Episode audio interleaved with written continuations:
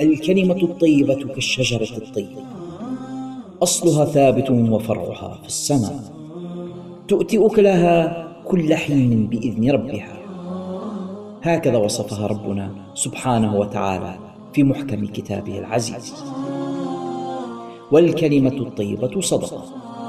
هكذا وصفها رسولنا الكريم صلى الله عليه وسلم في حديثه الشريف. فلنتفيأ ظلال تلك الشجرة. ولنجني من ثمارها اليانعة علما نافعا وأمرا بالمعروف ونهيا عن المنكر وإصلاحا بين الناس. في بودكاست الكلمة الطيبة مع فضيلة الشيخ عادل عبود يأتيكم من خارج الصندوق للإنتاج الإعلامي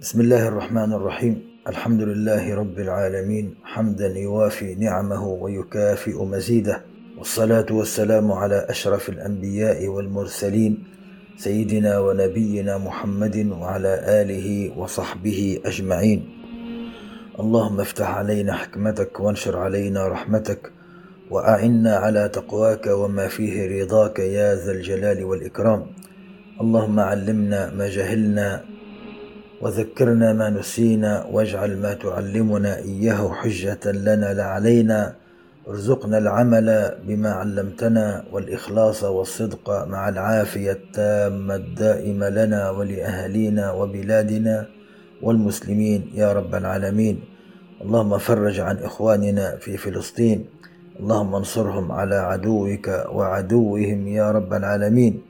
اللهم زلزل الأرض تحت أقدام اليهود ومن عاونهم يا أرحم الراحمين. اللهم شتت شملهم ونكس أعلامهم. اللهم اجعل أسلحتهم وما يدبرونه وما يعدونه أفشله يا أكرم الأكرمين. وأفشل مفعوله على المسلمين. واحفظ إخواننا من أسوائهم ومن مكرهم يا أكرم الأكرمين. وبعد إخوتي المستمعون السلام عليكم ورحمة الله تعالى وبركاته. هذه الحلقة الثامنة والخمسون من برنامجكم الكلمة الطيبة. ولا زلنا نشاهد ونسمع ما يحدث بإخواننا فحسبنا الله ونعم الوكيل. ولا حول ولا قوة إلا بالله العلي العظيم. نتكلم في هذه الحلقة أيضا عن أمور هي لها علاقة وطيدة بهذا الأمر. نتكلم في الفقرة الأولى عن الدعاء وفائدته وعظمته في كل وقت وحين وخاصة في أوقات الشدائد وهو الالتجاء إلى الله سبحانه وتعالى. وفي الفقرة الثانية نتكلم عن شيء من إفساد اليهود والكفار وما يفعلونه وما يفسدونه في العالم أجمع وما سمعناه من الدعوات القوية في الإعلام وغيره. والعياذ بالله دعوات المثليين والدعوة إلى الفواحش التي يأباها العقل السوي حتى غير المسلم من اللواط والسحاق وغير ذلك. والعياذ بالله. ونتكلم في الفقرة الثالثة عن بعض مما جاء في جهاد النبي صلى الله عليه وسلم وهو أسمى القتال وما فيه من مراعاة لجميع القيم الإنسانية التي يتشدق بها هؤلاء الكفرة ولا يطبقون حرفا منها. وننظر كيف الرد على افتراءاتهم على الإسلام وأنه دين انتشر بالسيف وأنه فيه القسوة بل هو كله رحمة سنسمع ذلك بإذن الله. تعالى والفقرة الأولى هي في الدعاء وأهميته وعظمته وكيفيته في السنة النبوية. فالدعاء من أعظم أبواب الفرج وهو مفتاح الحاجة ومستروح أصحاب الفاقات وملجأ المضطرين ومتنفس ذوي المآرب.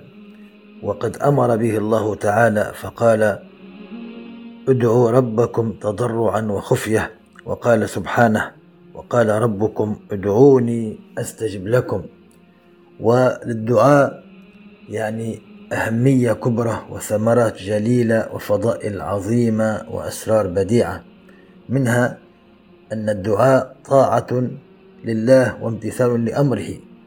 قال تعالى كما سمعنا وقال ربكم ادعوني أستجب لكم. وقال سبحانه وادعوه مخلصين له الدين. فالداعي مطيع لله مستجيب لأمره فيتحصل على ثواب الامتثال لأمر الله تعالى. الأمر الثاني الدعاء فيه السلامه من الكبر. قال تعالى وقال ربكم ادعوني أستجب لكم. إن الذين يستكبرون عن عبادتي سيدخلون جهنم داخرين. قال العلماء في هذه الآية الآية الكريمة دلت على أن الدعاء من العبادة فإنه سبحانه وتعالى أمر عباده أن يدعوه. ثم قال إن الذين يستكبرون عن عبادتي فأفاد ذلك أن الدعاء عبادة وأن ترك الدعاء استكبار ولا أقبح من هذا الاستكبار. وكيف يستكبر العبد عن دعاء؟ من هو خالق له ورازقه وموجده من العدم وخالق العالم أجمع ورازقه ومحييه ومميته ومثيبه ومعاقبه. فلا شك أن هذا الاستكبار طرف من الجنون وشعبة من كفران النعم. كذلك مما يدل على أن الدعاء عبادة ما جاء في الحديث عن النبي صلى الله عليه وسلم أنه قال الدعاء هو العبادة.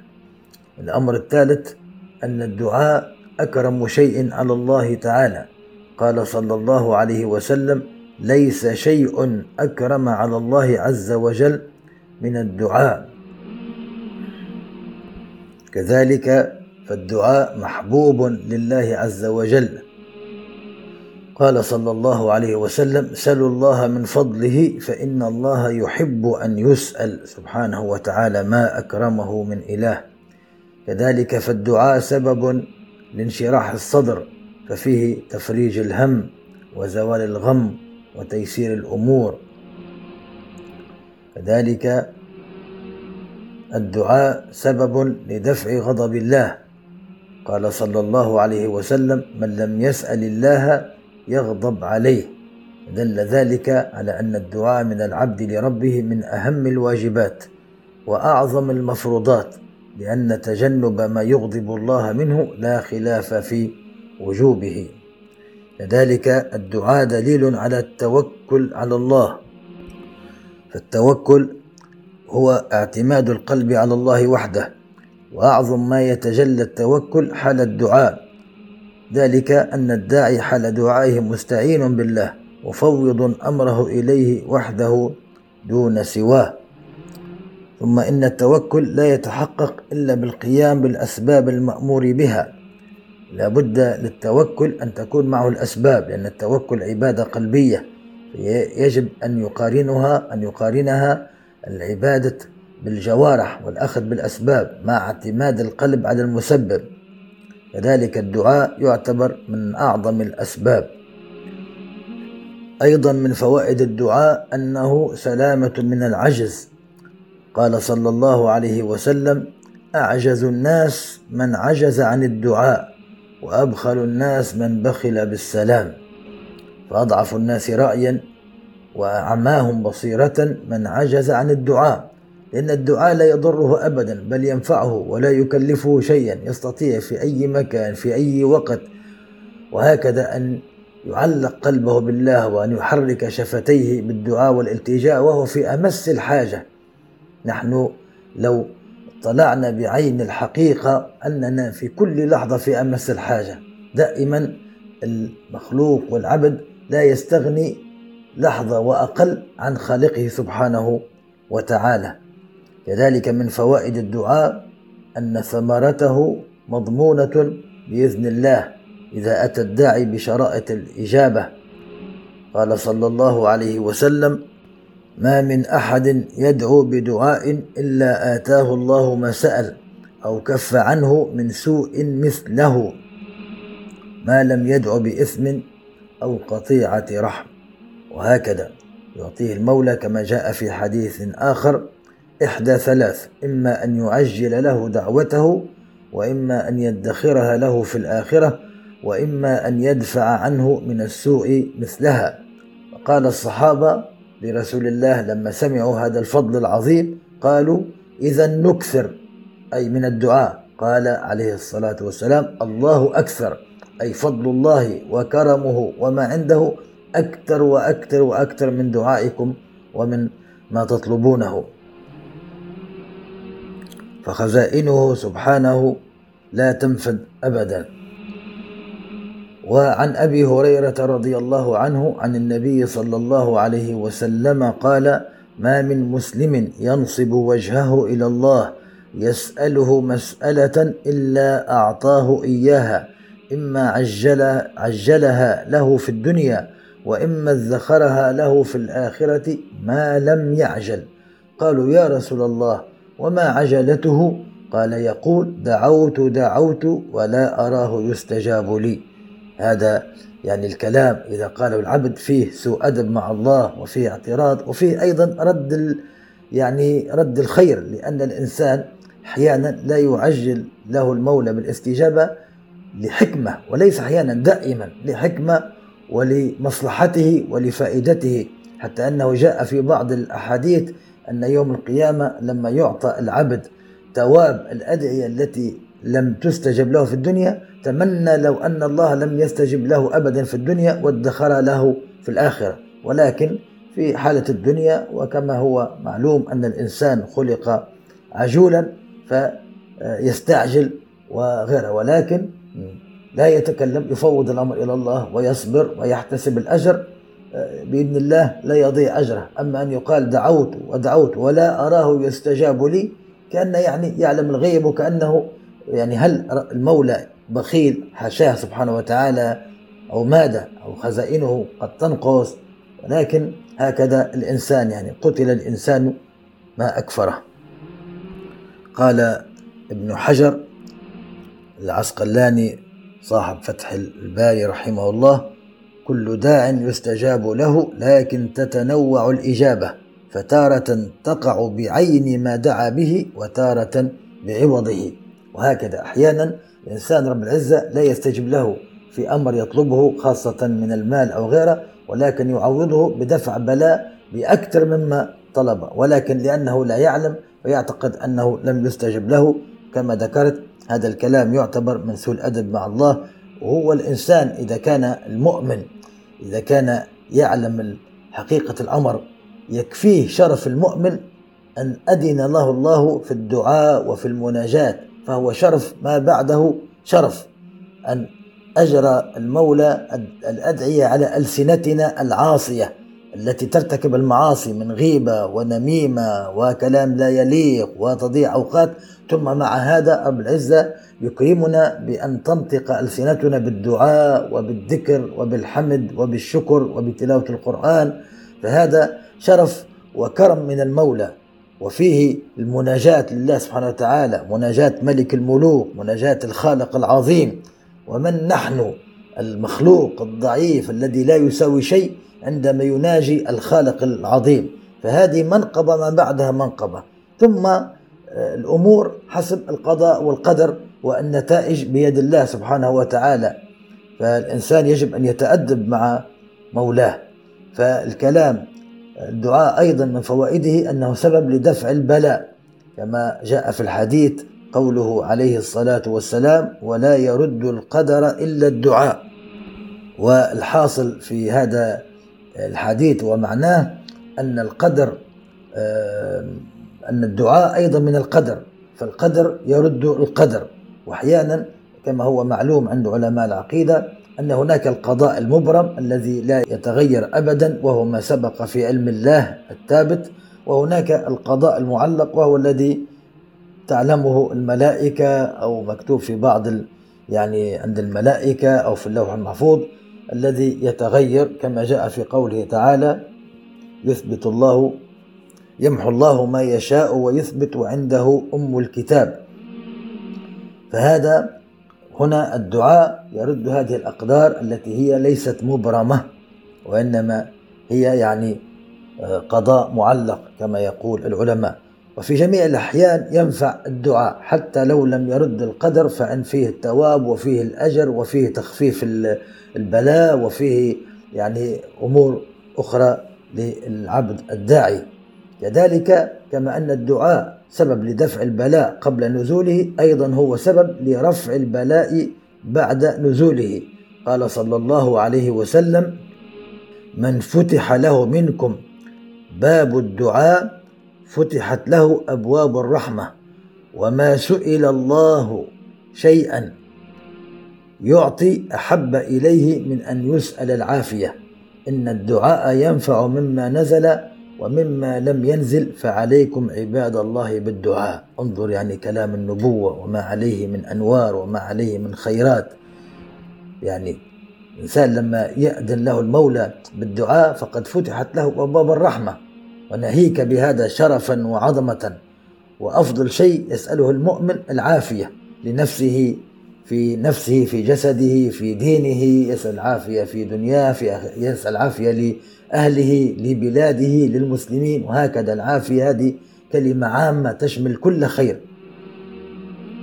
ولهذا ومن منطلق هذا الحديث أنه من فتح له منكم باب الدعاء فتحت له أبواب الرحمة قال العلماء يجدر بالعبد إذا وجد من نفسه النشاط إلى الدعاء والإقبال عليه وجد رقة في قلبه وهكذا وإقبال على الله فليعلم أن تلك اللحظة فيها يعني أبواب الرحمة وفيها الإجابة فيستكثر من الدعاء فإنه مجاب بإذن الله تعالى وتقضى حاجته بفضل الله ورحمته فأبواب الرحمة فتحها دليل على إجابة الدعاء. ولا زال الكلام بإذن الله ونحن يعني يجب أن لا نهمل هذا السلاح العظيم الذي يعني أعطانا إياه المولى سبحانه وتعالى كرما وفضلا وهو الدعاء فأقل شيء نفعله في حياتنا كلها ندعو بصلاح الأمور لنا ولأهلينا ولبلادنا وهكذا ولا ندعو بسوء على أحد. وفي هذه الأيام العصيبات نكثر جدا من الدعاء لإخواننا في فلسطين وفي غزة وفي القدس أثناء السجود وبعد الصلاة وفي بعد مثلا الذكر أو قراءة قرآن وفي الأحوال العظيمة كما سيأتي كما في وقت السحر أو بعد الأذان وهكذا نكثر بالدعاء لأنفسنا ولأهالينا. ولا ننسى إخواننا في فلسطين دائما نخصهم ونزيد في الدعاء لهم في تفريج كربهم نشاركهم ولو بشيء بسيط. وللحديث بقية والله ورسوله أعلم. في الفقرة الوعظية نتكلم عن أمر نسأل الله العافية انتشر للأسف في بلادنا وبلاد المسلمين عن طريق النت وهو بعض من إفساد اليهود والكفار والعياذ بالله ما يف ما يريدونه من إفساد المجتمعات وذلك بنشر الفواحش والأمور المستقذرة بينهم. وما يدعون إليه كما هو معلوم في وسائل الإعلام وغيرها من المثليين والكلام هذا أن الرجال يكتفوا بالرجال والنساء بالنساء. أمور يعني آه، المؤمن يعني يتصبب لها عرقا ويندى لها جبينة ويستحي أن يتحدث عنها ولكن لا مناص من التحذير منها لأنها انتشرت. وأجيالنا في هذا العصر يعني فشت بينهم. أصبح يعني شباب صغير. حكى لي أستاذ يعني مربي في أحد المدارس أنه وجدوا في بعض النقلات يعني في الأولى إعدادي في السابع كلام عن اللواط والعياذ بالله وصور وغيره. يعني رد بال الإنسان رد بال عليه أبنائه ورد بال عليه المجتمع وعلى أقاربه. ويجب يعني أن نعلمهم الثقافة الصحيحة. للأسف أصبح الآن لابد من التعليم ولابد من التصريح لأنهم يأخذون المعلومات من أمور من أماكن بحيث تغويهم وتقربهم إلى الشر والعياذ بالله. يعني هذه الأشياء أنها حتى في الجاهلية كانوا يعني والعياذ بالله يمقتونها لأنها تخالف الفطرة السليمة. مع مع فعلوا في الجاهلية من كفر وعبادة أوثان ولكن لم يكن بينهم اللواط ولا السحاق وهو المساحقة النساء تكتفي بالنساء والعياذ بالله.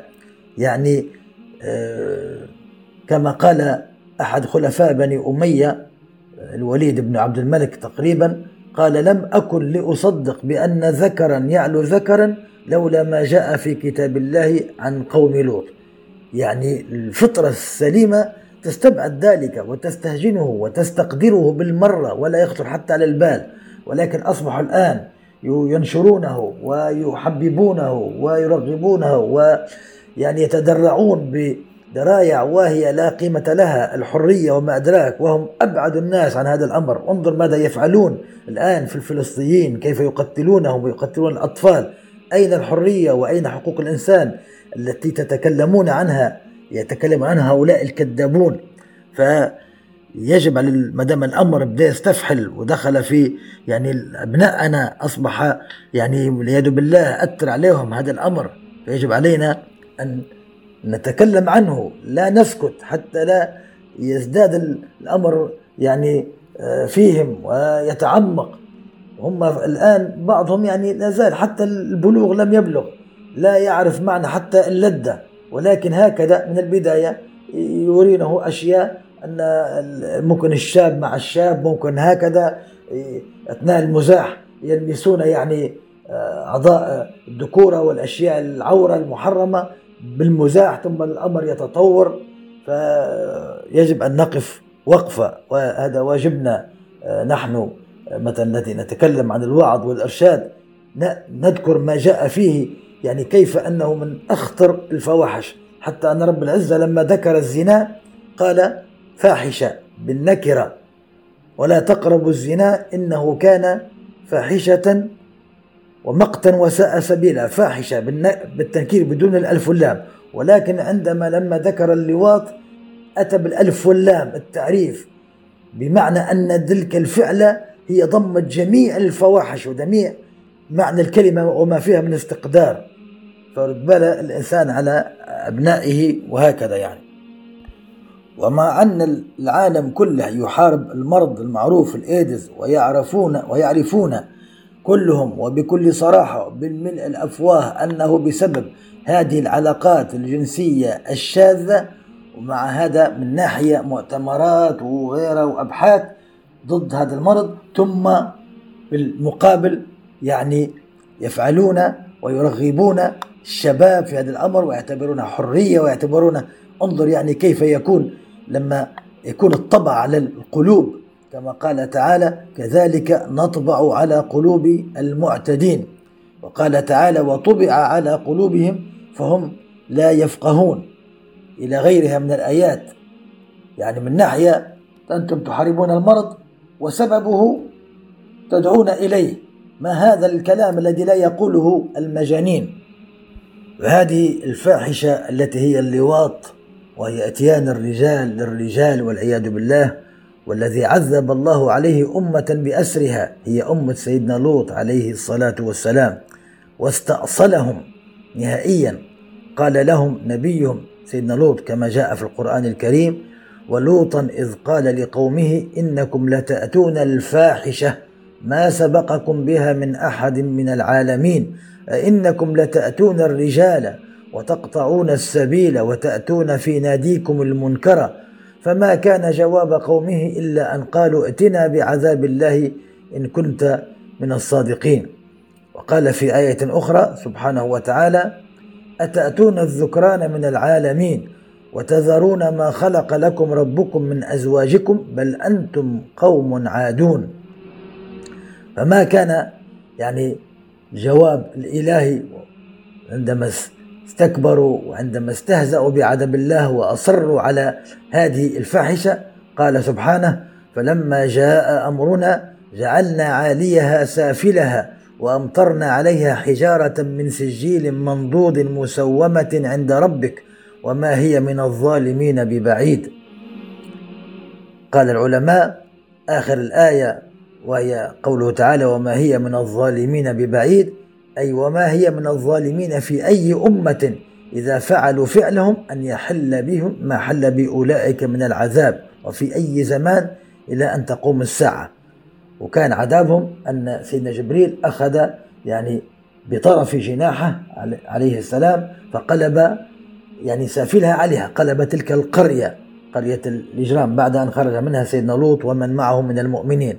ثم بعد قلبها أمطرهم بالحجارة وهكذا عقوبة لهم على ما استحدثوه من هذه القذارة. فهذه الفاحشة والجريمة النكراء هي مفسدة للدين والدنيا وهدم للأخلاق ومحق للرجولة وفساد للمجتمع وذهاب للخير والبركات وجلب للشرور والمصايب معه الهدم ومتى فشت الفاحشة في مجتمع من المجتمعات حتى لو لم يعاقبهم الله بدمار الديار ولم يعجل لهم العقوبة سيحل بهم ما هو أعظم. سيحل بهم انتكاس القلوب وانطماس البصائر وانقلاب العقول. ينقلب كل شيء ينقلب. القبيح يروه حسنا والحسن يروه قبيحا وتفشو فيهم الأمراض التي لم تكن في أسلافهم. ولهذا فعقوبة هذه الجريمة في الشرع الإسلامي عقوبتها القتل والإعدام. كي يعني ينظف المجتمع مما يبرز فيه من هؤلاء الشرذمة المتعفنة. قال صلى الله عليه وسلم من وجدتموه يعمل عمل يعمل عمل قوم لوط فاقتلوا الفاعل والمفعول به. اتفق جمهور الصحابة أو كلهم على العمل بمقتضى هذا الحديث وأن عقوبتهم الإعدام كما أن عقوبة الزاني المحصن الإعدام الرجم والزاني الذي لم يتزوج عقوبته الجلد لكن عقوبة هكذا هو الإعدام الفاعل والمفعول به لأن فيه يعني فيه تقويض لطهارة المجتمع. وهذه المعصية تنفر منها الطباع السليمة. حتى الحمير لا تفعلها. الكلاب والخنازير لا ترضى بها. فكيف يرضى بها بشر سوي منحه الله عقلا يفكر به؟ ولهذا العلماء حذروا من الجلوس مع الشباب الصغير الأمرد الجميل الصورة حتى لا يفتتن بالتعلق به ويوصله, ذلك إلى الفاحشة والعياذ بالله. كذلك ذكر العلماء وهذا من التحذير وهذا من النصيحة. قاعدة عامة أي شيء يعني تتردد بالنظر إليه فيمنع النظر إليه سواء كان امرأة سواء كان آه، شاب جميل صغير هكذا بدون لحية أمرد شاب يعني يشبه النساء فعليك ألا تحد النظر إليه وقد يكون يجرك النظرة الأولى ثم الثانية تكون بشهوة ثم يتطور الأمر. خاصة أن الخلو والبقاء مع الطفل الصغير أو الشاب الصغير في مكان منفرد يعني أيسر من البقاء مع إمرأة. فهنا يأتي الشيطان ويوسوس. وما نشاهده من المغريات ومن القنوات التي تبيح ذلك مما تزيد في يعني أسباب الوقوع في هذا الأمر والعياذ بالله. فيجب على شبابنا وأبناءنا الابتعاد عن جلساء السوء وعدم الاختلاط بهم أو الخلوة بهم كذلك خاصة في سن المراهقة كذلك يعني نحذرهم كل الحذر من الاقتراب ممن لهم سوابق خزي وعار لأن ما دام شخص له سوابق سواء كان والعياذ بالله فاعل أو مفعول به قد يجرهم معه. وهكذا عدم آه، لا نمكن الشخص اللي عنده ابنه وحيد أو شخص واحد أن يذهب بمفرده مع مجموعة والاختلاط ممن يتوقع منهم الشر والفساد. ويتلاقوا أحيانا في السيارات أو بعيدا عن الأنظار أو في الخلوات. ديما الأب عليه ألا يأمن على أبنائه بتلك السهولة. لابد يراقب هذه مسؤوليته. قال صلى الله عليه وسلم كلكم راع وكلكم مسؤول عن رعيته. بل الأب هذه مسؤوليته أن يحافظ على أبنائه سواء كان يعني شرف سواء هو يفعل أو يفعل به والعياذ بالله. كذلك يبحث في النقال إذا كان فيه صور أو إذا كان فيه كلمات إذا كان وهكذا. من هم أصدقائه من هم؟ يعني يبذل جهده. وعندك أيها الأب أجر عظيم في هذه المجاهدة أنك أنت تؤدي رسالتك أنك توصلهم إلى بر الأمان. أما الإنسان لا يبالي حتى يقع الفأس في الرأس فهو مسؤول ومؤاخذ في الدنيا وفي الآخرة. كذلك على وسائل الإعلام إذا كانت تريد أن تؤدي رسالتها كيف تبين وتبصر الناس المدارس المدرسين أيضا عليهم والموجهين وهكذا الأئمة والخطباء عليهم وطلبة العلم وكله كلهم واحد مسؤول في تخصصه وعليه أن يقوم بمسؤولية الأمانة التي حملها وأن يتقي الله تعالى في الأمة في الأمة وتجنيبها المزالق. قال تعالى واتقوا فتنة لا تصيبن الذين ظلموا منكم خاصة واعلموا أن الله شديد العقاب وللحديث بقية والله ورسوله أعلم. الفقرة الثالثة وهي نتكلم عن القيم الحضارية النبيلة في جهاد النبي الكريم صلى الله عليه وسلم.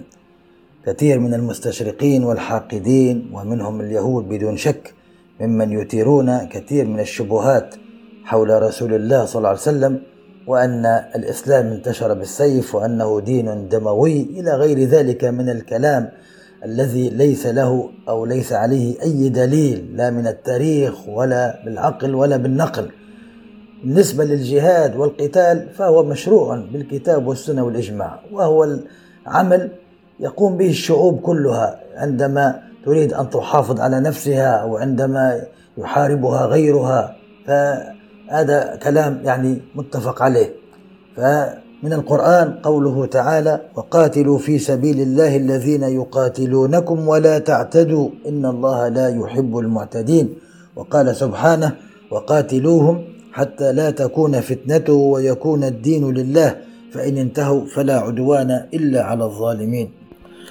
وأما من السنة الشريفة فمنها أحاديث أو حديث منها ما روي عن أبي هريرة رضي الله عنه قال سئل رسول الله صلى الله عليه وسلم أي الأعمال أحب إلى الله؟ قال إيمان بالله ورسوله. قيل ثم أي؟ قال جهاد في سبيل الله. قيل ثم أي؟ قال حج مبرور. وأحاديث كثيرة في فضل الجهاد. فهذه النصوص متضافرة في الدلالة على فضل ومشروعية الجهاد والقتال في سبيل الله تعالى. والجهاد له أحكام فقهية أحيانا يكون فرض كفاية أحيانا فرض عين. وهذا طبعا في موجود في كتب الفقه هذا التفصيل. أما دلالة العقل على مشروعية الجهاد فما ذكره بعض العلماء أن نظام الحرب في الإسلام لا ريب أنه يقوم على النظرة التي يقوم عليها بكل شريعة واقعية أقرت فكرة الحرب وهي أن في الناس من لا تردعهم التربية ولا القانون عن العدوان والطغيان وأن في الأمم من تغريها قوتها وضعف جيرانها بالعدوان والاستعمار. فلا جرم إن كان من الخير أن يشرع استعمال القوة حينئذ. كما نشاهد الآن كما نشاهد الطغيان والقوة التي عند آه، أمريكا ودول الغرب وإسرائيل. فتريد أن تفعل ما تشاء ولا يردعها أحد. فهذه لا يرد عليها إلا بالقوة. قال تعالى وأعدوا لهم ما استطعتم من قوة ومن رباط الخيل. ولكن ديننا الإسلام ليس هو أول من شرع القتال والحرب بل سبقه وتلاه غيره من الأديان والحضارات. ولكن الإسلام يتميز على غيره في هديه في القتال فيحرص على نبل أهدافه ونزاهة وسائله وأساليبه.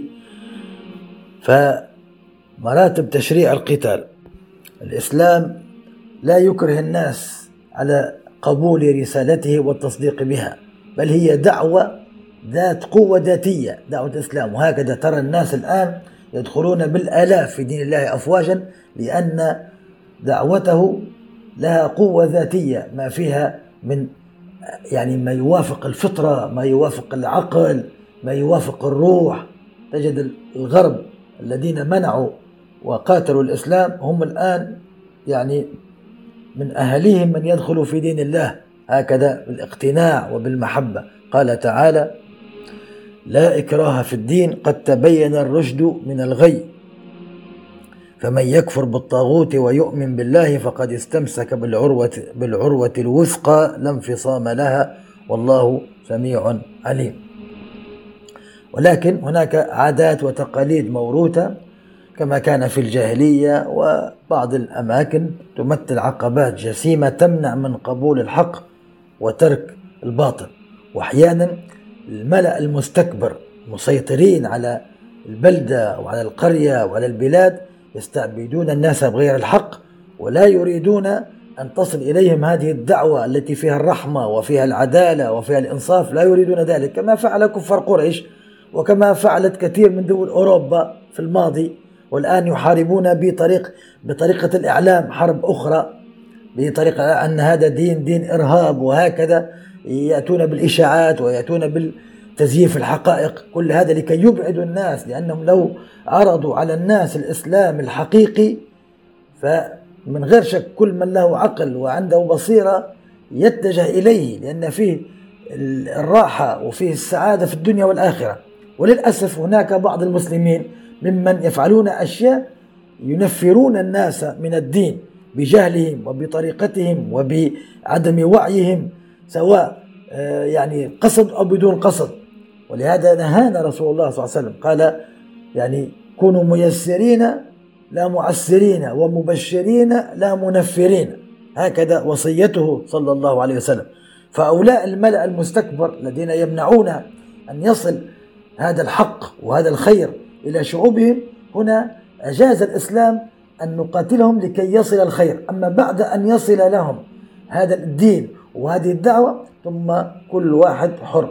يعني كما ذكرنا لا إكراه في الدين. من شاء فليؤمن ومن شاء فليكبر فليكفر. فالقتال شرع في سبيل الله على أربع مراحل. الأولى المنع من القتال. وهذه المرحلة استغرقت جميع العهد المكي لما كان رسول الله صلى الله عليه وسلم في مكة أي طيلة ثلاثة عشر سنة 13 سنة من الظلم والاضطهاد والتضييق والمحاصرة.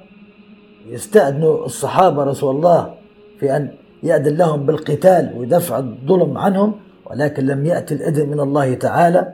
ويأمرهم رسول الله بالصبر وباستكمال مراحل التربية الإيمانية الواجبة في الطلائع الأولى من حملة الدعوة. ويمثل هذا المرحلة حديث سيدنا خباب بن الأرت وهو أحد السابقين الأولين.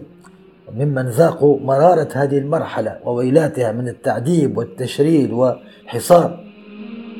قال رضي الله عنه شكونا إلى رسول الله وهو متوسط برده بردة له في الكعبة فقلنا له ألا تستنصر لنا؟ ألا تدعو الله لنا؟ قال كان الرجل في من قبلكم يحفر له في الأرض فيجعل فيه فيجاء بالمنشار فيوضع على رأسه فيشق باثنتين وما يصده ذلك عن دينه ويمشط بأمشاط الحديد ما دون لحمه من عظم أو عصب وما يصده ذلك عن دينه. والله ليتمن الله هذا الأمر حتى يسير الراكب من صنعاء إلى حضر موت. لا يخاف إلا الله والذئب على غنمه ولكنكم تستعجلون. انظر كيف كان يصبرهم رسول الله. قال لهم كان في مكان قبلكم أناس يعذبون ولكن صبروا لأن الأجر عظيم. ولكن سيأتي يوم وسينتصر هذا الدين وسيعم جميع الأماكن ولكن اصبروا. ف وأيضا رسول الله يعني لم يكن بعيد عن هذه الأذية التي تحدث. أوذي كثيرا وحوصر ويعني ضرب عليه الصلاة والسلام وهكذا وفعل به الأفاعيل و ولكن رضاء وامتثالا لأمر الله تعالى حتى أتى الإذن بالقتال وهي المرحلة الثانية. وهذه المرحلة بعد الهجرة إلى المدينة وذلك لمنع الظلم عن أنفسهم الصحابة. وتوفر القدرة في العدة والعدد. قال تعالى أذن للذين يقاتلون بأنهم ظلموا وإن الله على نصرهم لقدير. حيث أن الطمع في القضاء للدعوة ما زال يراود صناديد الكفر من قريش حتى أن لما جاءوا إلى بدر وعلموا أن القافلة قد نجت كما بعث إليهم أبو سفيان ومع هذا من كفرهم ومن صلفهم وغرورهم. أبو جهل امتنع قال بل نذهب إلى بدر ونفعل ونفعل ونشرب الخمر حتى يعرف العرب أن لنا كذا ومكانتنا فهم ذهبوا بأيديهم حتف يعني إلى إلى موتهم وإلى قتلهم على الكفر والعياذ بالله. يقول الدكتور مهدي رزق الله وعندما أذن الله لنبيه والمؤمنين بالقتال أخذوا في إعداد القوة لرد عدوان قريش ومن على شاكلتها. فلما أرادت قريش أن تري المسلمين أن لها يدا في داخل المدينة أراد المسلمون أن يروا قريشا أن المسلمين ليسوا بذلك الهوان التي تتصوره قريش وأنهم قادرون على كسر شوكتها وحصارها سياسيا واقتصاديا ورد حقوقهم المسلوبة. ومن هنا يعني لما أخذوا أخذوا استولوا على بيوت وعلى أموال المهاجرين التي الذين هاجروا وتركوها فرسول الله من الحق وطالبة بالحق واستردادا للحقوق أمر المسلمين بأن يذهبوا إلى قوافل قريش ويأخذوا منها بعضا من حقوقهم وهذا حق لا ينكره عاقل. ولما حتى في غزوة بدر الكبرى خرجوا لأجل القافلة ولكن أراد الله أن تكون المعركة وكانت هي الفرقان الذي فرق بين الحق والباطل وتقاتل المسلمين مع أن عددهم أقل. كانوا 313 وجيش الكفار والمشركين 900 بقيادة أبي جهل ومعه صناديد قريش. وكانت الوقعة التي كان فيها النصر المؤزر للمسلمين وقتل سبعون من صناديد قريش منهم أبو جهل وعتبة وغيرهم وأسر سبعون. ولكن مع هذا كيف كان معاملته صلى الله عليه وسلم مع أسر قريش؟ كما تعلمون أنه طلب الفداء ولم يقتلهم وطلب منهم من كان يعرف القراءة والكتابة أن يعلم عشرة من الصبيان بدون أن يدفع مال ويذهب وكيف كانت معاملته؟ فهذه الأشياء أيضا سنتعرض لها في باقي الحديث والمراحل الأخرى. وكيف أن الجهاد والقتال في الإسلام هو قتال شريف نزيه نبيل فيه الرحمة فيه الحرص على عدم القتل بدون وجه حق. وهكذا ليس كما نرى الآن يقتل يعني الناس الأبرياء. نهاهم رسول الله عن قتل آه، الشيوخ عن الصبيان عن النساء عن الرهبان حتى الرهبان الذين يتعبدون في معابد ويعبدون غير الله وهم كفار. نهاهم رسول الله أن يمسوهم بسوء بل يتركوهم. لا يقاتلوا إلا من قاتلهم. ثم الآخرين مجرد يعني دفع جزية وهي كالضرائب التي تدفع تدفعها الدول الآن جميع الناس يدفعون لدولهم مبلغ بسيط جدا ويعوض عندما يكبر في السن ذلك الشخص اليهودي أو غيره يصبح من أهل الذمة له الحقوق ويعني يحافظ عليه ويأمن على نفسه وعلى أهله. فليس هناك أنبل في العالم من قتال المسلمين ولكن تشويه الصورة من هؤلاء اليهود والمستشرقين الحاقدين هي التي وللأسف بعض المسلمين الذين يعني يعتقدون في أنفسهم الثقافة ممن يقلد بدون بحث وبدون تحقق وبدون بصيرة. فللحديث بقية ولا زال الكلام يطول والله ورسوله أعلم وندعو الله في ختام كلامنا أن يعجل بالفرج على إخواننا في فلسطين وفي غزة وما حولها. وأن يلهمهم الصبر وأن ييسر لهم المساعدات وأن يرد اليهود ويجعل كيدهم في نحرهم وأن يذبحوا أيديهم بأنفسهم وأن تسقط قنابلهم عليهم وأن يرد المعتدين الذين معهم إنه على ما يشاء قدير وبالإجابة جدير وصلى الله على سيدنا محمد وعلى آله وصحبه وسلم والحمد لله رب العالمين إذا كانت هذه الحلقة قد نالت رضاكم واستحسانكم فلا تبخلوا علينا رجاء بترك علامة الخمس نجمات في التطبيق الذي تستمعون إليها من خلاله. وإذا كنتم تستمعون إليها من خلال يوتيوب فلا تنسوا النقر على زر الإعجاب وتشاركها مع أصدقائكم ومعارفكم على وسائل التواصل الاجتماعي كي تعم فائدتها وتصل أكبر عدد من المستمعين. لا تنسونا رجاء من صالح دعائكم. بارك الله فيكم. جميع حقوق هذا العمل محفوظة لخارج الصندوق للإنتاج الإعلامي.